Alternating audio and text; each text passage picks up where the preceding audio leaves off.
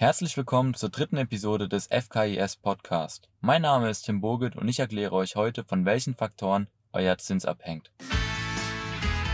Die Finanzkanzlei in Südbaden. Dein Traumfinanzierer. Mein Papa ist Traumfinanzierer. Und wie viel Quadratmeter hat dein Traum?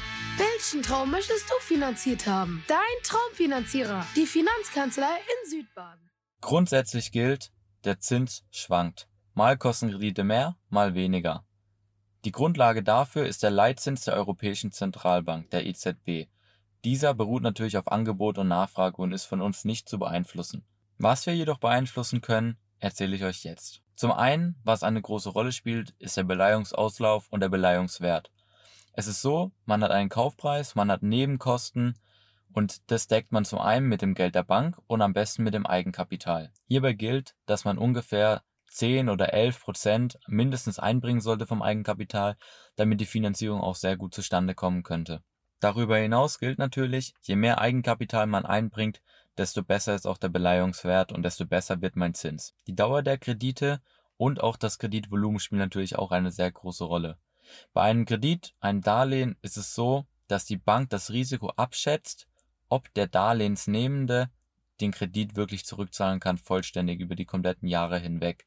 Daher gilt natürlich, je höher die Rate, desto schneller ist der Kredit abgezahlt, desto geringer ist das Risiko, dass es vielleicht mal zu Zahlungsausfällen kommen könnte und desto besser ist auch der Zinssatz. Mit dem Zinssatz sichert sich nämlich die Bank ab, um im Notfall Verluste ausgleichen zu können. Deshalb, ich wiederhole es nochmal, bei einem hohen Darlehen oder auch bei einem langfristigen Darlehen ist das Risiko sehr groß, dass es mal zu Zahlungsausfällen kommt. Deshalb ist der Zinssatz wahrscheinlich höher, Allerdings kann man das wieder runterbekommen bzw. ausgleichen, indem man eine hohe Rate ansetzt oder auch viel Eigenkapital mit einbringt. Eine weitere Möglichkeit, den Zinssatz zu verbessern, sind Zusatzsicherheiten.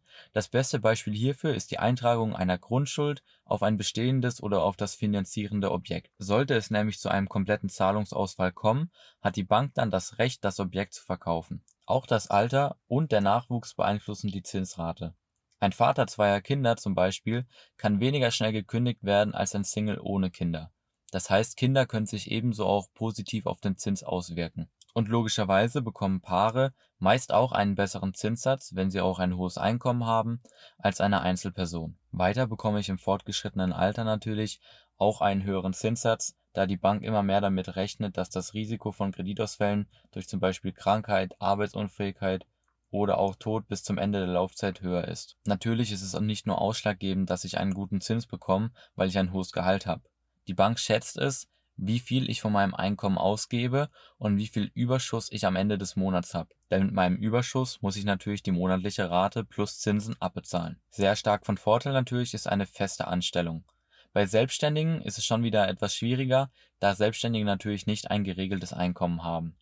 Personen in Probezeit oder in befristeten Anstellungsverträgen haben es ebenfalls schwer, einen zinsgünstigen Kredit zu bekommen, wobei auch manche Kreditgeber in dieser Situation komplett ablehnen würden. Also ein paar Einflüsse auf den Zinssatz, wie etwa der Leitzins, lassen sich nicht ändern. Allerdings kann ich mit guter Planung und Wachsamkeit einen sehr guten Zinssatz herausbekommen, wenn ich Folgendes beachte. Ich sollte meine Schufa-Auskunft auf Fehler prüfen, außerdem nicht noch weitere Kredite am Laufen haben und ich sollte auf jeden Fall keine offenen Rechnungen anhäufen. Meine Probezeit sollte zu diesem Zeitpunkt natürlich beendet sein. Eine Lebensversicherung oder eine andere Sicherheit wie eine Grundschuld sind immer gute Instrumente, um den Zinssatz zu senken. Eigenkapital ist nie schlecht, somit sinken die Zinsen und ich komme überhaupt für eine Finanzierung in Frage. Also ist die Devise, mit so viel Eigenkapital zu finanzieren wie möglich. Man sollte immer darauf achten, die Nebenkosten sowie einen möglichst großen Teil der Kaufsumme selbst zu stemmen um den Beleihungsauslauf so niedrig wie möglich zu halten. Zu guter Letzt sollte man sich natürlich umfassend beraten lassen, wie zum Beispiel bei der Finanzkanzlei in Südbaden. Wenn Sie auf den zuletzt genannten Punkt eingehen möchten, dann würden wir uns natürlich riesig freuen, von Ihnen zu hören. Vielen Dank, bis zum nächsten Mal, euer Tim.